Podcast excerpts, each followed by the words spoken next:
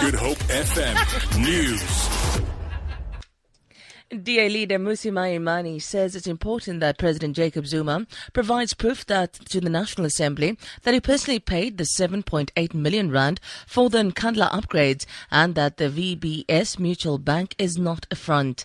It was announced yesterday that Zuma had paid the amount ordered by the Constitutional Court using a home loan from the Venda-based bank.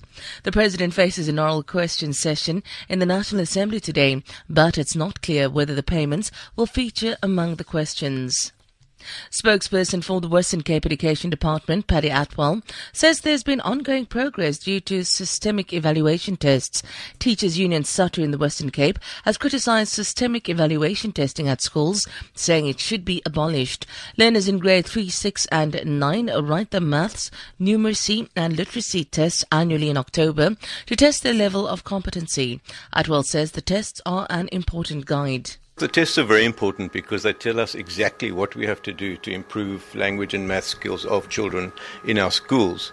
And uh, they're important across the board, but especially in our poorest schools because the main beneficiaries of the test are the learners in our poorest schools. The Black Business Council says it will not be a part of the meeting called by Chairperson of Anglo Gold Ashanti, Sipho Pityana. The council says the meeting will discuss regime change. Pityana made headlines last month with a speech highly critical of President Jacob Zuma and the ANC, which he gave at the funeral of former Eastern Cape Premier and ANC stalwart Makhenkesi Stofile. Black Business Council President Ndaba Ntsele. You know, business people should focus on business matters of creating wealth and creating jobs. Now, they cannot have a lot of platforms. To be politician, when it's with them, if they want to be politician, they must open their parties and, and contest within our constitution. Not the way it was done, because, you know, when you're in a funeral and we are in a pulpit, when you say something about somebody, you won't have a chance to answer.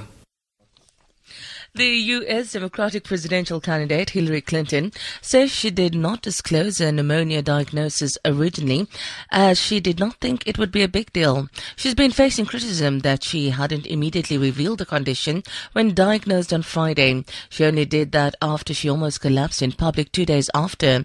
John Sopel reports. When the news broke that Hillary Clinton had been diagnosed with pneumonia, it made headlines around the world. But in her interview last night, the Democratic presidential candidate said she didn't think her illness was going to be that big a deal. And she batted away suggestions that she'd been secretive. People know more about me than almost anyone in public life, she told CNN. That may be true, but among many Americans there's a feeling that the Clintons are anything but transparent. The rand is trading at 14 rand 29 to the US dollar, 19 rand 4 to the pound, and 16 rand 4 to the euro. Gold is trading at $1,330 a fine ounce, and the price of Brent crude oil is at $47.95 a barrel.